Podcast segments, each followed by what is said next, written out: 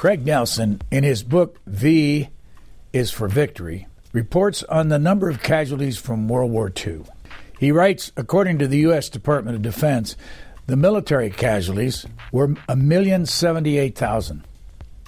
405,000 were killed, 673,115 were wounded. Then, according to the Bureau of Labor Statistics, there were over 8.9 million American war industry worker casualties. 75,000 died and 8.8 million were wounded between 1942 and 1945. Author Craig Nelson further says across history, the arsenal of democracy, in quotes, has come to mean this miracle of manufacturing. But when President Roosevelt often used the term, he meant, however, the miracle of the American people. Craig Nelson, in your book, V is for Victory, one of the people you talk about early and often is William Knudsen. Who was he? So, Bill Knudsen is one of the great all American stories of World War II. Uh, a, a, secret hero who deserves much more recognition than he gets. He he arrives uh, uh, as a young man with thirty dollars in his pocket from having engineered Copenhagen's first bicycle built for two. Uh, he arrives from Denmark. His first job is working with dock workers on the Bronx, where he becomes a championship boxer. Uh, uh, and this unlikely series of events leads him to a horseless carriage job uh, a steam powered horseless carriage job where he goes to night school and sets up a partnership with one of the other men at the company. And they design a new alloy. They create a new kind of metal, which is used by Ransom Olds for Oldsmobile brakes and by Henry Ford for many things. And Henry Ford becomes so taken with this little company that he buys the whole thing and has it shipped to Michigan. And Knudsen begins this incredible rise through the fields of Ford. He, he's one of the people who helps design the for famous Ford assembly line by bringing in ideas from the meatpacking industry of bringing the cars overhead on, on, a, on an overhead chain, moving chain from worker to worker. And he also sets up a system whereby he gets information back from the dealers and the repair shops to come up with new ways of selling more Fords. He engineers an enormous change in Ford Motor, making it an international company. But he and Henry then lock heads and he goes off to General Motors, where he takes over Chevy, repairs it, makes it a money making operation for the first time in decades, and rises to become president. And in 1940, after the fall of France, when Franklin Roosevelt is looking for what to do next in, in getting the United States ready to fight Hitler, he asks Bernard Baruch, who was a Wall Street sage at the time, who are the three top industrial men in the United States? And Baruch says, number one would be Bill Knudsen, and number two would be Bill Knudsen, and number three would be Bill Knudsen. So Roosevelt calls Knudsen, asks him to come to Washington, and this really launches uh, in a, the, the full force of what we call the arsenal of democracy. What's he do, though? He takes over and uh, trying to integrate uh, American business with American military and Washington uh, bureaucracy, and and he he is very successful in many ways. Uh, most most beautifully in the issue of tanks. So during the 40s, the uh, British purchasing agent named Purvis shows up, and, and they're trying to help Britain. And he says, "Well, we need tanks. In fact, we need a thousand a month." And in the uh, year in the years from 1919 to 1935, America had produced 33 tanks. So a thousand a month was a big problem. So what Knudsen did was he eventually called K.T. Keller, the head of Chrysler, and he said, "K.T., United States needs you to make tanks." And Keller says, "Oh, I'd love to. What is a tank?" This is, the level of American industrial defense at the time. And, and Keller goes up to um, the armory where the armory makes its tanks and sees how it's done. And he's flabbergasted to see that none of Detroit's methods of product, mass production, which includes having uh, parts that are accurate to uh, one hundredth of an inch in in uh, being identically the same. Uh, none of them have appeared. That basically they're sort of making a tank almost by hand, uh, which is why they're making 13 a year. So he gets Chrysler gets gets a tank and makes a blueprint out of it, hundred uh, tens of hundreds of pounds of pages of blueprints to make a tank. They make a dummy one out of wood to make sure it all works. And then they start producing tank after tank after tank. And they end up making 88,000 tanks, more tanks from this one factory than the whole of the Nazi production for the whole of the war. And that's sort of one of the stories of, of this book. Who else right away comes to mind that made a big difference in the production of World War II and that they came from industry? Well, the great uh, the follow up, his uh, Knudsen's colleague and his replacement after he got canned by Roosevelt was was a guy named Donald Nelson, who comes from Sears, and he liked to joke to journalists that he oversaw a much bigger publication than anything they did, the Sears catalog. And, and what Nelson was brilliant at was he coordinated all of Sears. Now, Sears was the Amazon of its time. It was the great revolution in retailing uh, and direct to consumer sales. It, it, bypassed going through retail stores. We know Sears as stores, but at this point, it was an entirely a catalog operation. And what Nelson did was he knew how to get a certain kind of fabric and where to get it milled and where to get it cut and whether it would be good for making tents or children's pajamas or, or all these different kinds of things. And he literally had a map of American industrial production sort of in the back of his mind. He even had situations where people would try and uh, game the Sears process by by coming up with ways to monopolize uh, production, and he would figure out how to undo them. And, and the great fight that Nelson would have with the military was was over buttons. Uh, it turns out that both Nelson and Knudsen learned a profound lesson that you we all want our military offers, officers to be fighting men, but we don't want any of them to be fighting us. And so in their dealings with the military, they were constantly having these squabbles, such as uh, when when Nelson took over, they came up with the idea that the military could prioritize what it needed out of all of these essential elements aluminum, petroleum, uh, carbon steel, stainless steel, uh, uh, ingots, uh, copper, all zinc, all these kinds of things the army could prioritize. The military could prioritize. Only what happened was within about 18 months, the military prioritized everything it said it needed everything ahead of the consumer economy, and that didn't work. So they had to come up with a new system. You said that uh, FDR fired Knudsen. Why? So um, the great problem in people understanding about all this is that when you switch from making cars to making bombers, uh, there's a big problem in that stage of production where you have to go through redoing your entire factory and creating all new machine tools. And machine tools are the machines that make other machines. Just like nowadays we have robots that make other robots. Then they had machines that made other machines. And machine tools came in sizes. They could be as small as a jewelry box or as big as a house. And they were the things that warped and cut and bent plastic and metal at wood to turn into parts for making things. Well, if you were tra- if you were switching from cars to bombers, you would have to bring in an entirely different set of machine tools and line them all up. And our machine tool business in America was pathetic at that time. Uh, some of the machine tool companies dated to the revolution, the, the 1776 revolution, and they were still basically making machine tools in that way. So we need to have this sort of revolution in machine tools in order to do mass production. And, and the general public, including including Roosevelt and the head of war, Stimson, couldn't understand what was taking so long. And they thought it was because Knudsen wasn't being tough enough with his fellow Detroit executives, which was true. As you know, we keep hearing it's we're having a difficult time building very many ships for the United States Navy today. I say that because I read this statistics, and you have lots of statistics in the book. This progress meant that while in 1941 the United States built 1,906 ships, but in 1944 it built 40,265 ships. How is that possible? Well, the entire story of the Navy in World War II can pretty much be told in the stories of two figures.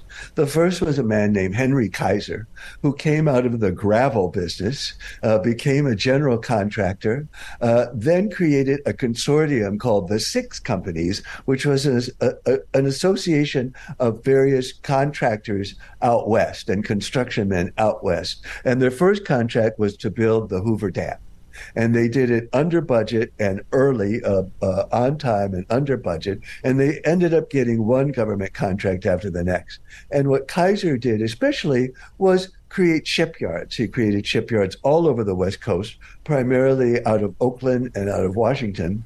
And he would create what we know as Liberty ships, the Model Ts of the ocean and he would produce them in fantastic amounts, such that one of my favorite World War II stories is that in the middle of World War II, a, a, history teacher is calling on her class to name who was the face that launched a thousand ships, meaning she thought Helen of Troy, and instead the class said Henry Kaiser. So this is how he had his own MGM biopic. He, this is how famous he was. And he also came up with the idea of baby flat tops. There was a terrible problem in the Battle of the Atlantic with Nazi subs taking down the supplies we were sending to England and to the USSR, as well as American oil tankers. He came up with the idea of very small aircraft carriers that would patrol alongside these uh, convoy of, of merchant ships and te- and defend them from Nazi subs.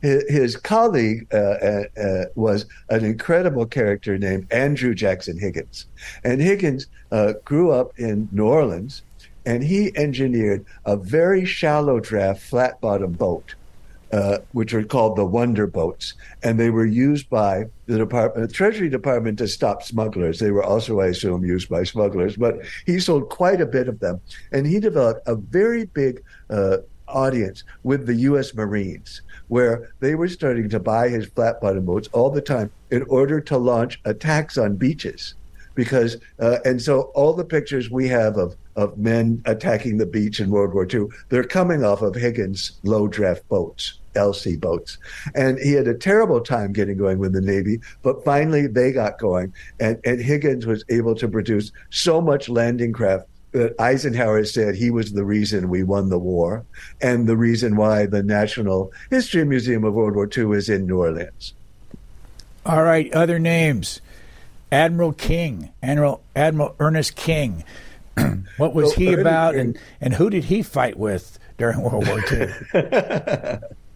Ernie King fought, with everybody. So what happens is, in the wake of Pearl Harbor, they uh, they get rid of uh, Betty Stark, who was the chief of naval operations, and promote King. And King was incredibly belligerent, but he sort of needed to be because everyone in the military, especially with the British involved, were doing a Hitler first strategy. And the Pacific Theater was really a Navy theater. So he was really getting short shifted and he needed to fight with everybody. Uh, uh, but King was a fantastic character. I mean, one of the things that's so interesting in World War II history is the people who did everything were just these outrageous, wild, idiosyncratic people. So King, for example, vanished every day from four to seven. And we don't know to this day what he was doing when he was away, but he was he was away from the war for three hours a day every day. Uh, he he also said uh, he also had great quotes like. Um, I don't know what this logistics thing is that Marshall is always talking about, but I want some of it. Uh, and, and, he was he was uh, really really outrageous. But but a great deal of the Navy's success in World War II. And its rising from the shame of Pearl Harbor and becoming the service we know today is due to Ernie King. You mentioned Marshall. How important was George Marshall during this whole war period and after? Well, one of the things I really enjoyed in doing this book was we all know Marshall as a, today as a great man. But at the start of this story, he's not there yet. At the start of the story, he's arguing with with um, uh, uh, Roosevelt over sending supplies to uh, Russia and to uh, the UK and to France before it falls, because everyone in, in, in the military, the military had been starved for decades from the end of World War One, and they were so used to being in this position that anytime they saw a plane going to another country, they thought that should have been my plane. They didn't understand that as long as we were supplying these other countries, they were to, before Pearl Harbor, they were doing the fighting for us. That we didn't need to send troops and and and servicemen into battle while this was going on, but they couldn't really grasp that. So they were constantly squabbling over lend lease and the various other support programs that were going on, and and there was a very big trend in the Army and the Navy following in the steps of of Charles Lindbergh to be isolationist, to claim that we didn't need to do anything overseas. We could just wait until the Nazis arrived in the Western Hemisphere and then we would defend the Western Hemisphere. Well, by the time they actually thought the Nazis might show up, they didn't have enough of an army to defend the Western Hemisphere. So that sort of converted uh, uh, Marshall into more getting along better with Roosevelt and being a unified front. Who was responsible for building the B 24, the B 25, the B 29? What's the story behind that? So the B 29 is an incredible story, and I wish I had spent more time on it. The, the creation of the B 29 was more expensive by a billion dollars than the creation of the atomic bomb and it was an incredible state of the art plane. You can see one today in Washington D.C., the Enola Gay. Uh, but but but the incredible story about the other bombers really centers around Edsel Ford. And today, Edsel Ford is remembered for being the namesake of an ugly car. And it's really a shame because Edsel Ford was desperate to get out from under the shadow of his father, who was an anti Semite and so uh, belligerent and hostile to Roosevelt that he refused to take part in the arts of democracy until someone threatened him. Whereas Edsel always wanted to do this. And Edsel's great love was aviation, and he wanted to make planes. So he ended up converting a uh, little uh, uh, camp that Henry had as a as a charity into one of the greatest feats of American engineering in the world. It's called Willow Run, and it produced one B twenty four bomber an hour. And this massive production was the whole reason we were able to cross the Pacific to take back the Pacific from Japan and to send out the bombs that would soften up Germany and France for the Normandy invasion. And really, he was a great hero of the war. And it's a shame he died young of stomach cancer and and uh, being poisoned by Henry's unpasteurized milk. So it's a real shame we don't more, know more about Edsel Ford. Can one go and see Willow Run today? And if they can, what's left of it? Well, now it's uh, uh, it's still in operation. I believe right now it's a test track. It was it's been sold and resold to various people, but I think at this moment, the last time I checked, which I think was four or five years ago in the research stage, it was a test track, so it was still being used for something. Why was Henry Ford such an anti-Semite? What was the what was the reason he he gave for that? It's really mysterious because um, Ford started off being really the Steve Jobs of the automotive industry. He was this incredible state of the art person who took all these different ideas people were having and turned them into a brand new way of manufacturing. He created a machine that was the factory that he created was really a machine in and of itself. And he took ideas for um, uh, uh, uh, uniform sizing of material so that if you had a bolt, the same size bolt was the same size bolt for everything uh, from Singer sewing machine. He took the way of laying out a factory from the um, Sears Roebuck delivery operation. He, he uh, Knudsen brought in the idea of using overhead chains carrying uh, the chassis from uh, the the, the meat plant meat packing industry. And he took all these different ideas and turned them into the state of the art mass production that was the industrial miracle of Detroit at the time. Uh, and he was the he and Edsel were the two richest men in the world. At one point, they had 1.2 billion, which would be 20 billion dollars, to 40 billion dollars today, and uh, joint assets when when uh, uh, when one had, one had a birthday, the singer was Frank Sinatra, this kind of thing. Uh, but he was really incredible and forward thinking. And then all of a sudden it changed. All of a sudden he started putting out this terrible anti-Semitic um, magazine that the Ford dealers had to sell to all the customers, and and and he really went insane. And he really had a hostility towards Roosevelt in a, in a sort of deranged way because Ford at that time was a global company. It was making things in Germany for the Germans and in England for the English, but refusing to make things in America for the Americans. And Edsel had to finally say, You know, Dad, I heard Eleanor Roosevelt on the radio, and she said if there's a national emergency, the president could take over Ford. And that's what finally changed his tune. And then what did he do for the war? He allowed Edsel to create Willow Run.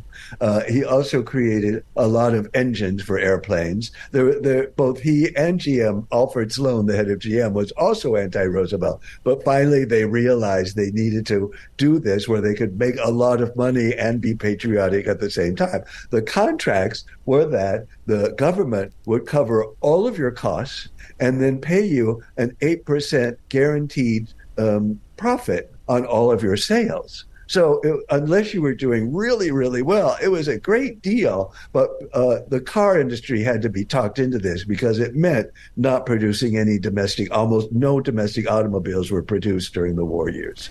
At Evernorth Health Services, we believe costs shouldn't get in the way of life changing care. And we're doing everything in our power to make it possible. Behavioral health solutions that also keep your projections at their best? It's possible pharmacy benefits that benefit your bottom line? It's possible. Complex specialty care that cares about your ROI? It's possible. Because we're already doing it. All while saving businesses billions. That's Wonder made possible. Learn more at evernorth.com/slash-wonder. How many American companies continued to make industrial products inside Germany during the war? All of them. And and got a profit out of it. Yes. And how much did we? GM's company was called Opel. Right. How, GM's how, company was called Opel. Go how, how, no, I, I was going to ask is how much of that did Americans know at the time? Almost nothing because they weren't really knowledgeable of what was going on overseas. I, I mean, the Americans. Well, there was two kinds of issues going on. One was that the Americans weren't that knowledgeable about things that were happening overseas. So they didn't really understand how crazy Hitler was until very late into the war. They they only they were mad at the Japanese because they had attacked Pearl Harbor, and then they knew Hitler had declared war on us a couple of days after that. But they were they didn't really understand how deranged things were overseas. They would see newsreels of of uh, Nazis attacking the Dutch, so they would feel bad for the Dutch, but they didn't really see it as an existential threat until very late in the war. And they also were getting pretty informed about the Holocaust because it was being reported on by Edward R. Murrow, and everybody listened to Edward R. Murrow on the radio. He was a huge CBS radio network star. But they couldn't comprehend it because it was too, it was so gruesome, it was impossible to believe. And even uh, a Jewish man, Supreme Court Justice Felix Frankfurter, was introduced to a Holocaust survivor at, by the Polish government in exile. And the guy told him about the escaping from a Nazi concentration camp and what was going on there. And Frankfurter turned to the Poles and said, I don't believe him. And they said, You can't say this man is lying. Uh, he said, I don't think he's lying. I just don't believe him. It was so overwhelming, the Holocaust, that people couldn't understand it. So they couldn't really believe it until the evidence came out after the war. How much did FDR know about the manufacturing of U.S. companies inside Germany during the war, and did he try to do anything about it? He knew pretty much all of it, but could not could not do anything about it. What he could do about it was get these companies to support the arsenal of democracy here. They um, uh, there there really isn't you know uh, today. Uh, a president couldn't force Apple to move all its manufacturing out of China, and the same thing was true then. Who invented the term arsenal of democracy? So it has many fathers. Uh, but I think the great story about that is that when Roosevelt used the term, he didn't mean American manufacturing, he meant the American people. And why did, why did others didn't mean that though? I mean, who else defined it as being you know, the building of manufacturing? Well, it started off with the idea of of that this was America's. Uh, it started off actually around World War One. The first notation of arsenal democracy is around World War One, when uh, someone is writing that the genius of America is manufacturing, and that should be our arsenal of democracy. Then both Bill Knudsen and um, Bob Sherwood, who was a White House speechwriter, remember mentioning it to Roosevelt, who then used it in a famous uh, uh fireside chat to announce to America that this is what we needed to do. And this would have been, this was in 1940, oh, over a year before Pearl Harbor. What I'm about to ask you is somewhat meaningless, but I'm going to ask you it anyway.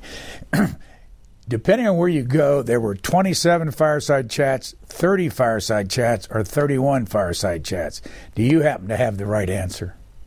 Oh, I don't off the top of my head. I can say that it's it, it, it many people get confused between what was a recorded press conference, what was specifically a fireside chat, what was the president responding to a public issue on the radio. I mean, Roosevelt was the biggest radio star. So it's sort of like divvying up Taylor Swift concerts. Uh, it's almost a, a, pointless issue. You just you just find out when he said something and give the date, and, and, saying whether it was this or that or this or that. You know, I mean, one of the greatest moments in in Lend Lease is the garden hose, where where Roosevelt says. Uh, about helping the British. Suppose your neighbor's house catches on fire and you have a fine piece of garden hose. And everyone assumes this was at a special speech that he prepared. It was a no, it was a broadcast um, uh, uh, press conference. He just casually tossed off this garden hose that everyone who was alive then remembers, and, and just drops this at a, at a, at a broadcast press conference. When did Lend Lease start, and what was it? Well, I will have to look up Lend Lease for you. So, would you like to look it up, or do you want me to look up? I mean, the date it started. Well, the date isn't as important as what it was, and basically, right. why did we get into it, and how right. much. How, when, when, in your opinion, throw this into the mix, did FDR know we were going to go to war? Right. So, one of the great things in doing this book was to find out how advanced Franklin Roosevelt was in knowing what was going on. Because uh, in 1938, after the appeasement offered by Britain and France to Europe, to uh, Hitler giving up pieces of Czechoslovakia, Roosevelt reacted by setting up an entire new federal program based on things he was doing in the New Deal to dramatically uh, enhance American warplane production. And because the military was still isolationist, they didn't want to do it. So he put it in the hands of Morgenthau, his Treasury Secretary. And this program so dramatically boosted warplane production, and it ended up supplying warplanes to, at that time, uh, France and England, as well as boosting American defenses, as well as making money and helping to fight the unemployment of the Great Depression. And this multi pronged policy uh, he would use again and again. And this is what the arsenal of democracy was. It both fought Hitler, it helped our allies, and it helped end the unemployment of the Depression. And so he had to sell this idea to people who were very isolationist, both uh, ordinary American citizens and people on Capitol Hill. And he set up one situation after the next to sort of ease people into this. The first was to get around neutrality acts by offering something called cash and carry, where people could show up buy American goods and take them away. So America wasn't actually participating in any kind of war making activity. The second was he traded old destroyers from World War One for Caribbean bases with England. And this was called destroyers for bases. and so, uh, uh, and that was the little tiny thing. And then uh, he had this incredible moment where uh, England was really on its last legs and they were about to completely fall apart. And Churchill sent him this letter begging and begging and begging for help. And he came up with the idea of lend lease, which he announced to the American public on a um, uh, televised press conference saying, Suppose you have your neighbor's house is on fire and you have some garden hose. What you want is to lend the hose to the neighbor. And if you get it back, that's just fine. And if you don't and the neighbor replaces it, that's just fine too. And that's what we're going to do. Well, leading over this idea was the fact that we probably weren't going to get our war planes back in good shape. But but everyone thought, well, if garden hose is going to save England, let's do it. So it was an entire program of producing uh, material for France and England and then USSR and shipping it to them. And so it's dramatically boosting American production. It's fixing the Great Depression. People are making money and we're helping defend Hitler against Hitler without sending any American servicemen overseas. And this would uh, an eight. This ended up being 18 months ahead of Pearl Harbor. I want to divert for a couple of minutes uh, and and talk about you. Uh, where are you today, physically? Oh, I live in Greenwich Village, down in New York City. Uh huh. When did you first start writing for a living? Oh, I was a pu- book publishing executive at Random House, Harper, and Hyperion for 20 years. And then I switched to writing full time. And the first book was The First Heroes, which was the story of the Doolittle raid. And that came out in 2002. So I'm on my, I'm on uh, 21 years of writing full time. When you were publishing, who were co- some of the authors you came in contact with that we would know? Uh, I did uh, books with famous people, so they would be Andy Warhol and Lily Tomlin and Philip Glass and uh, uh Quentin Tarantino and uh, and people like that. What's your biggest memory of Andy Warhol?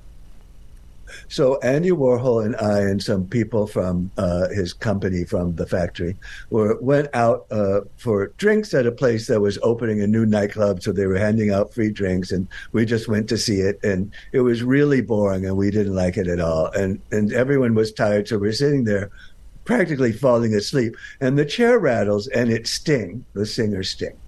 So this perks us up a little bit, and we're feeling good. And the other chair rattles, and it's Bob Dylan and so there we are with Sting and Bob Dylan, and Andy Warhol leans over to me and whispers in my ear, Can you believe who we're sitting with? so, what did you learn about authors before you began to be an author?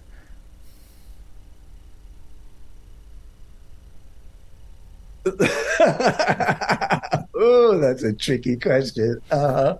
So, the the fundament the fundamental thing I learned was to learn about the book business as a business and how uh, authors need to come into it with the idea of that they're responsible for many things. For example, when I first started out, I would go to Pittsburgh and I would be on morning drive time radio and then I would do the Good Morning Pittsburgh TV show and then I would do a lunchtime autographing and then I would do the Good Afternoon Pittsburgh TV show and then I would do drive time radio and then I would do an evening autographing. And that, you know and it would be this full media blast in that town.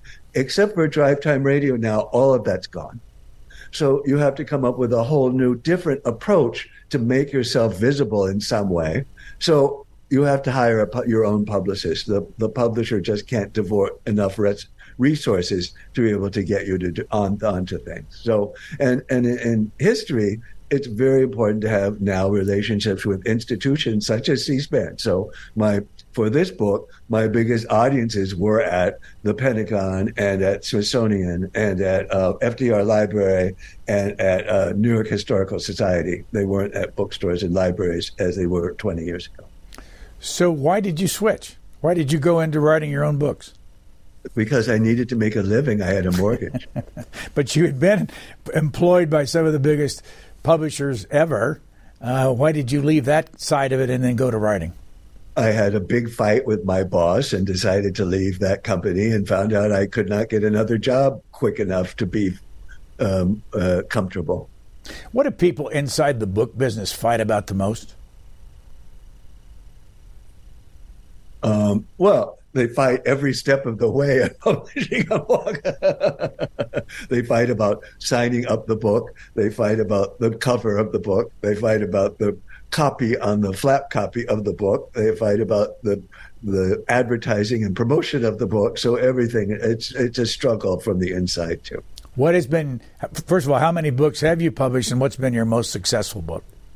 Uh, this is my ninth book. I've sold over 350,000 copies of them altogether. And my most successful was a book about going to the moon called Rocket Rocketman. It was on the New York Times bestseller list. Why do you think that was so popular?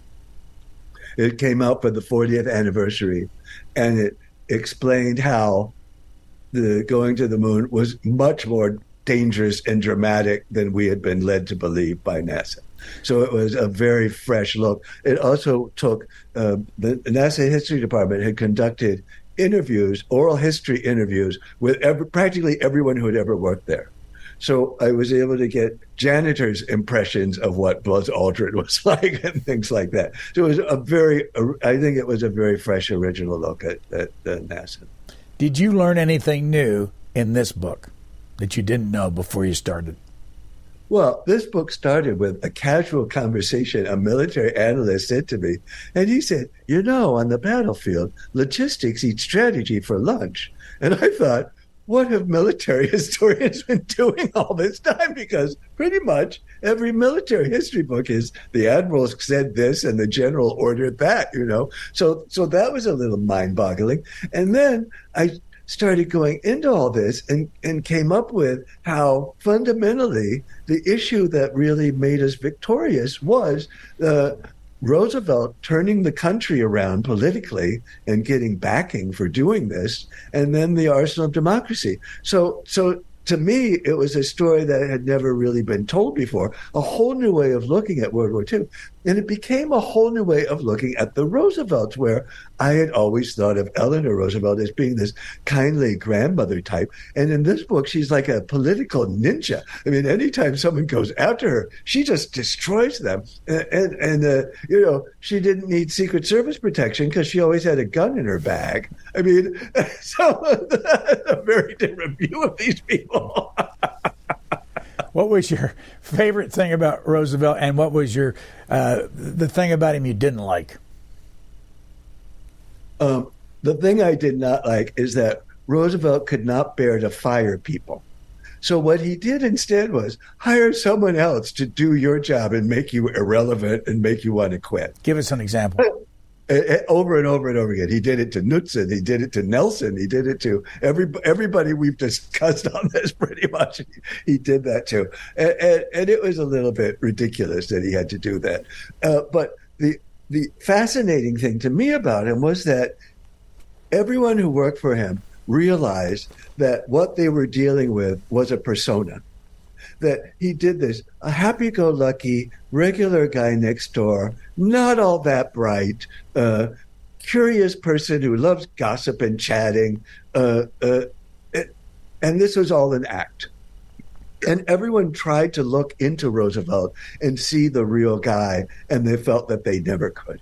So there's this very enigmatic quality he has, probably as a result of being paralyzed that he created this persona because he had to dramatically do something to offset his paralysis for a for a life in politics. Should he have run run that in that fourth election, knowing how he knew how sick he was? I think he didn't know how sick he was. I think really? he thought he might be immortal, uh, uh, and I and I and I think that for all of his life, he thought that he truly believed that the best man to be president was him. I don't. I don't think he had any self doubts. Uh, here's some statistics. I want you to deal with this. Uh, he died when he was 63, April 12, 1945. But in the four elections, 32, he had 472 electoral votes. In 36, 523. His opponent, Landon, only had eight. In 1940, he had 449 electoral votes, and in 1944, Tom Dewey he beat 432 to 99. How could any one person be that popular for so long? Well, if you really look at this story, it's really easy to see. One thing he did that we don't have anymore is he would use programs to make American public feel elevated. People felt like in Lend Lease that they were being good people in doing this.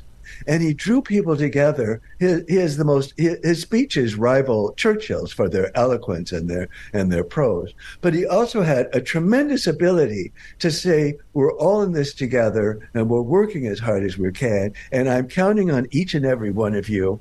And and he he reached out. He was a huge star of the radio at the time, which would be today like being a huge star of the internet. I mean, we don't really have a huge star of the internet beyond Trump now in politics. And uh, uh, and he was able to get across his ideas in easy to understand analogies so that people really understood what was going on. There was an incredible situation for from between uh, 39 and 40 uh, before the fall of France when he and Lindbergh had it out on the radio. He would announce a new policy, Lindbergh would attack him, Roosevelt and his allies would point out other ideas, and the American public could follow along and listen to all this and make up their own minds. And it really was democracy in action, and it really worked. So you see him doing this over and over again using proxies and and polling and adjustments. He was never, after he was uh, sort of taken down by trying to pack the Supreme Court early in his presidential career, he was never ahead of public opinion. From then on, he never, he would let other people test out ideas, but he himself was never ahead of public opinion. He only did what he thought the majority of Americans wanted.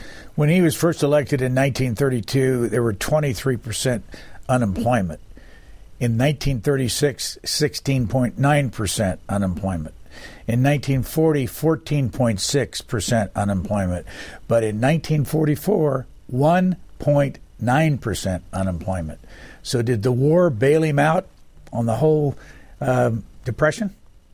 Well, what my entire uh, point as a historian in this book was is that we've traditionally been taught the Roosevelt era as being two different eras. The New Deal, which many people now teach as being not particularly successful, and the arsenal of democracy, which they teach as being the result of generals and admirals, that that's why that worked.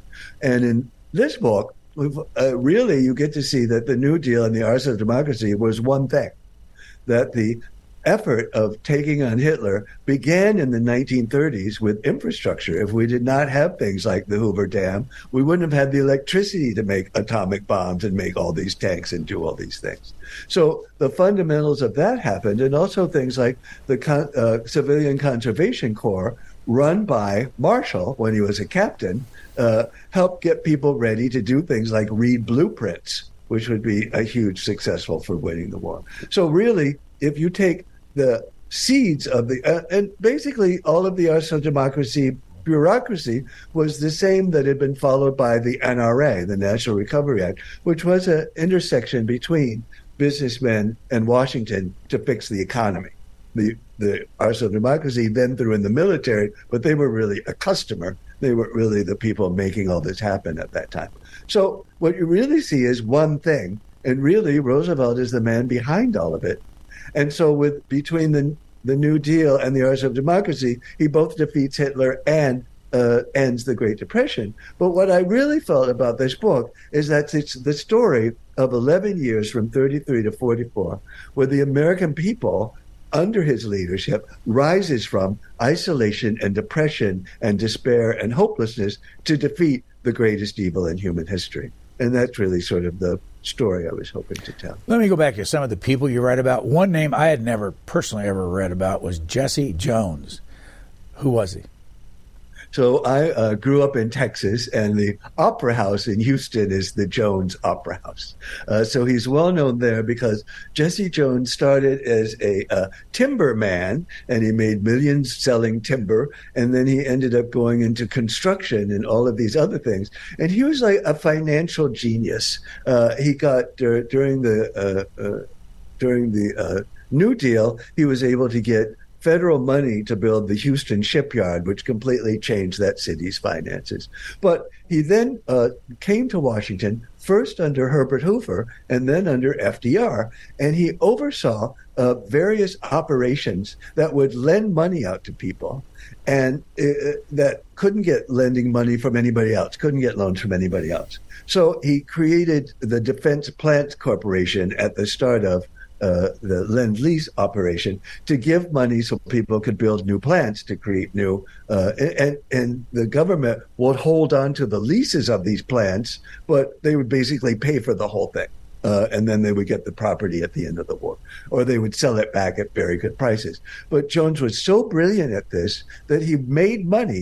He never lost any money, even during the middle of the Great Depression, uh, with his operation. And he would do things like take over tin and take he created the greatest tin smeltering operation in the world. But my favorite story about him is that um, Roosevelt was obsessed with copper. He had taken over when he was Assistant Secretary of the Navy during the World War one, he had taken over copper production and basically took took over so much copper that Baruch, who was head of war plant production, had to get some of it back. So so so he was obsessed with copper. So he tells various people at the at the the nascent operation he has going to for the war effort at that time, we need to get as much copper as we can. And they go to see Jesse Jones, and Jesse Jones hems and haws and goes, okay, all right. But they're convinced that he's not really enthusiastic about this. So Jesse Jones says, well, we want you to go see my guy Clayton, who's a commodities trader. And Clayton seems blasé about all this too. So the bureaucrats are getting really upset. And finally they go, Clayton, how much copper are you going to buy? And he says, the entire global supply. So this is the level that Jones and Clayton and his men were used to dealing with, and they did it brilliantly. If you walk through Lafayette Park in front of the White House, there's next to one of the benches an obscure plaque that is in honor of Bernard Baruch. Doesn't say much. It just I think the Boy Scouts were one of those that gave him this honor. Who was he, and why did FDR rely on him for anything? So Bernard Baruch was the Warren Buffett of his time. He was considered the great sage of Wall Street, the guy who knew more about money than anybody else. But the greatest story about Baruch happens with Donald Nelson. So um, Donald Nelson starts hearing that he's about to be replaced, and he's about to, that he's about to be replaced by Bernard Baruch because now he's disappointing Roosevelt. So he engineers a scheme where he announces he's firing Ferdinand Eberstadt and Eberstadt was a guy who came up with the idea that saved war production, where he controlled four distinct alloys and distributed them according to needs across the, the army, the navy, lend lease, all of these things. He was actually able to finesse the control of all manufacturing in the United States through these four unique uh, articles, chemicals, and um, so he announced he's quitting, he's firing Eberstadt because he knows that Nelson knows that FDR and Eberstadt had some kind of fight years ago and that FDR was still holding a grudge against Eberstadt, and no no one else even remembers what this fight was about. So he fires Eberstadt. So now FDR realizes that if he indeed replaces Nelson with Uh, uh, uh, Baruch, it'll look like he doesn't endorse the firing of Eberstadt, which he doesn't want to do. And then he suddenly realizes if Baruch comes in, he's just going to run roughshod over everything and talk freely to the press, which he also doesn't want to do. So he holds matters to his chest, uh, and Baruch shows up after he's been told he's getting this job and says, "I'm here to report for duty." And and Roosevelt as he often does, says, Did I ever tell you about my meeting with Ibn Saud? And he goes on to this whole 20 minute story about Saudi Arabia. And he goes, Well, I had to run by and takes off. And Baruch never gets the job. So to me, that's a, one of the great inside Washington stories of all time. Who was Hap Arnold?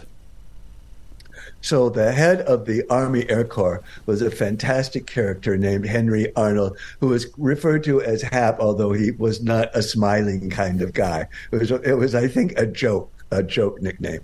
Uh, in fact, when if an underling didn't uh, do an order exactly as he wanted, he would say, "Obviously, you can't do this job, but I can, and you're fired." And he, he fired people quite frequently. Uh, he also uh, had an incredible moment in his life where he learned how to fly from a member of the Wright brothers team in Ohio. And when you went to learn how to fly out of the cow pasture that they used as a runway, there was a man in a black car waiting by the side of the road because it was the undertaker, the local undertaker, would hang out by the Wright brothers runway waiting for new business. Uh, uh, and then Hap Arnold developed a tremendous fear of flying. And for five years, he couldn't fly at all. And this was one of America's first airmail pilots, along with Lindbergh. Uh, uh, uh and, and he was incapable of flying, but he finally got over that. And he rose through the Army to become head of the Army Air Corps and then Army Air Forces. And he was very belligerent about getting his way with uh, what he needed out of Congress. And he played a little bit too much politicking. And on December 4th, the Chicago Tribune and the uh, uh, Washington Times Herald, who are both very anti FDR people, announced FDR's war plans. And they published the secret uh, defense industry plans for what would happen if they had to fight a war with Germany and Japan. This was in the, this was in 40? 19? No, December 4th, 1941. December 4th, three days before. Okay, go ahead. Three days before Pearl Harbor. So now we've forgotten this story because three days after Pearl Harbor, but uh, we believe the leaker to these uh, paper of these war plans was Hap Arnold.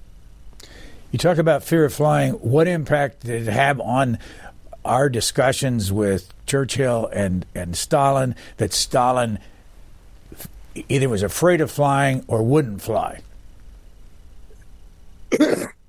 so the relationship with Churchill and Stalin was com- complicated, to say the least. The uh, uh, FDR, you know, we have this sort of general idea of, of Roosevelt and Churchill having this warm, fuzzy, friendly relation. Well, they did as long as it worked out for both of them. In many ways, they did not.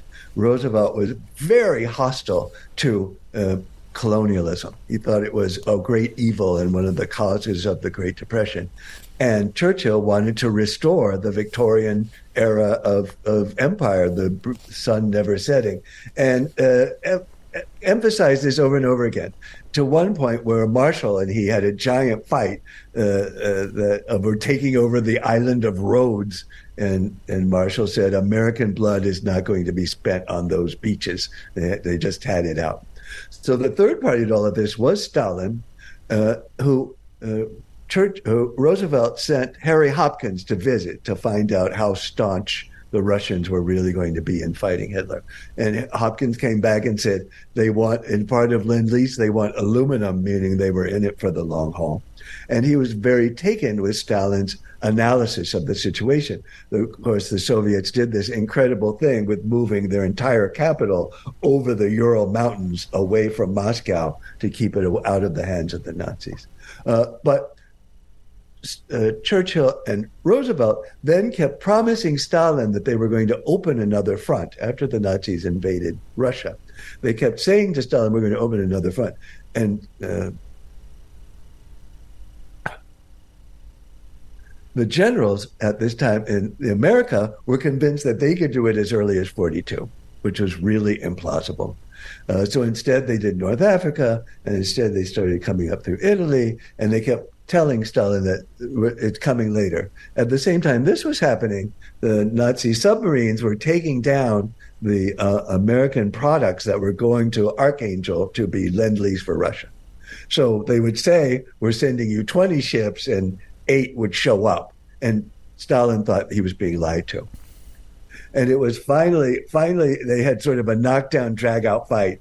And uh, Roosevelt agreed to do May 1944, which was delayed to June 1944 and the invasion of Normandy. And finally, Stalin had some relief by the opening of the Second Front. Who is more evil, Stalin or Hitler?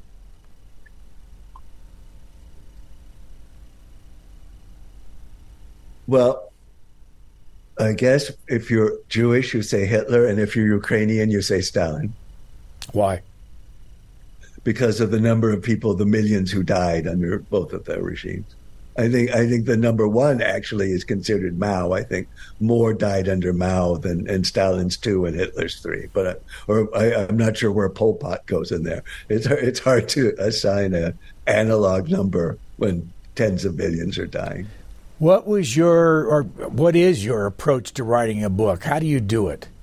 What you know what what, what about your research versus your writing? How much do you do on location? Where did you go, for instance, for this book to learn stuff that you didn't know? So um, I usually try to see what other books written for a general audience on the topic are, because I want to see where there's room for me in in writing a history, and and what other people are saying. It's sort of like to get the lay of the land, sort of as an introduction. And then I start going after who has expertise in these various things. Like for this book, I went and I shot a rivet gun to see what Rosie the Riveter was up against. Uh, uh, uh, but I had to do a great deal of research for this book in the middle of COVID, and I myself got violently near death sick for a year and a half. So I had to do a lot of the research remotely, but I was able to work things out with FDR Library to get a lot of the materials sent to me or, or have access to them digitally, like like um, all of the correspondence between Eleanor Roosevelt and J. Edgar Hoover I went through, but ended up not in the book. There, there's so much material that I had to cut. This book was originally 1,100 pages long. So. How so, much of your year and a half of illness was related to COVID? All of it. Yeah. I, I had what's now called long COVID. So, how did you work through that and how miserable was it? I got a year and a half delay, and the material I wrote while I was basically in comas uh, was very interesting because they had a lot of ideas, but there was no structure, and the segues would just be all over the place. did you did you eventually get rid of the long COVID? Yeah. Wow. Okay. Here's it. This is not. This is not that important, although you might be feel differently about it. You write on page 244 when you're talking about, you're quoting um, the, the butler Alonzo Fields, and we're talking about Churchill. And Churchill says to him, quote, when he's in the White House, I must have a tumbler of sherry in my room before breakfast, a couple of glasses of scotch and soda before lunch, and French champagne and 90 year old brandy before I go to sleep at night. What was your reaction to that? Well, uh, he has a wooden leg, you know. Uh, there are there are people like that who are, are using uh, drugs or get or drinking at that level and still functioning just fine, at least until a certain time in the night. But anyway, uh, uh, he was getting by with that level of drinking, and and that wasn't that uncommon in the business. I was in the business when we had three martini lunches and then a nice afternoon nap. Another quote from your book The hard truth is that nearly everyone outside the corridors of power completely failed to understand the depths of Hopkins's achievements with both the New Deal and World War II. Expand on that. So, as we know, uh, President Roosevelt was paralyzed and he couldn't get around the way a normal person could get around. So, he created a network of spies. And the lead spy was Eleanor, who ran off all over the world, gallivanting. Uh, it, it, Roosevelt was frequently quoted as saying, but proudly, the missus really gets around.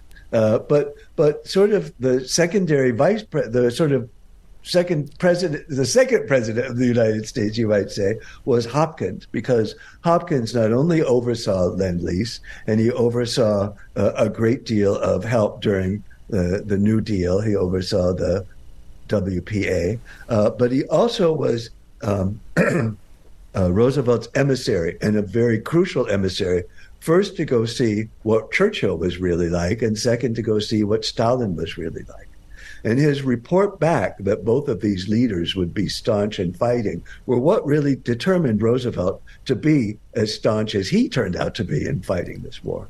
And uh, one of the sort of heartbreaking moments is that in, uh, when Hopkins goes to England and people find out he's there and they realize what has happened, they sort of lose their minds.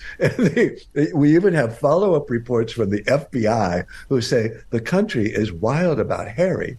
Uh, and, and, there's an incredible moment where Churchill is betraying to Hopkins how um, alone he feels and how and how how bad things really are. And Hopkins says, "I am here to tell you from the president that he is going to see you through."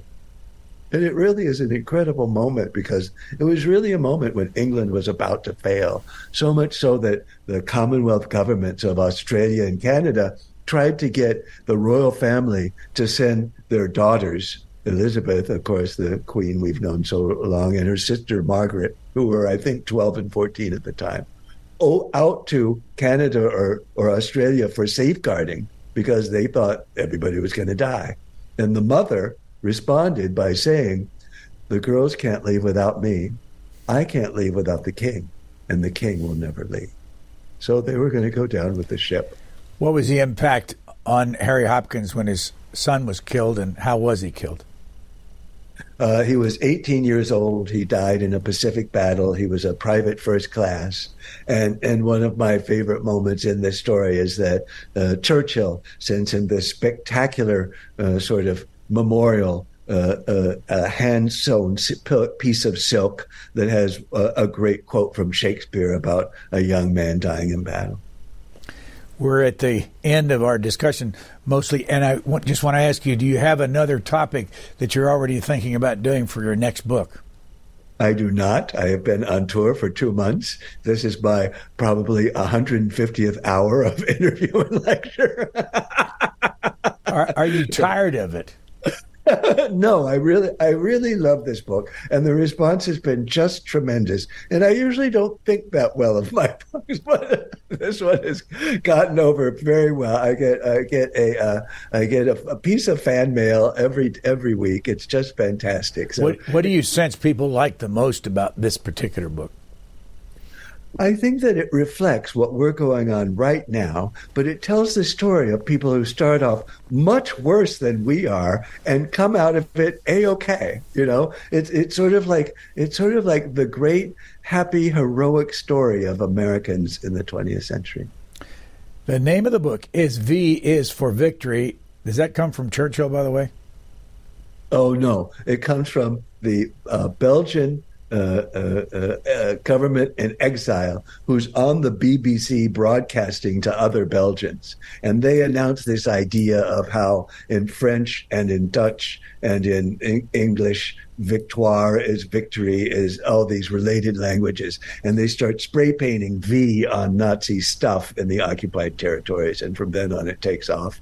Of course it got turned into the peace sign. The v sign for victory got turned into the peace sign in the 1960s and there were every so often where churchill was in a hurry and he would show it backwards. And his secretary would tell him you know that means up your bum. You can't do that. So craig nelson is the author of this book and the subtitle Franklin Roosevelt's American Revolution and the Triumph of World War II. Thank you, sir, very much. This is fantastic. Thank you, Mr. Lamb. Thanks for listening to the Booknotes Plus podcast.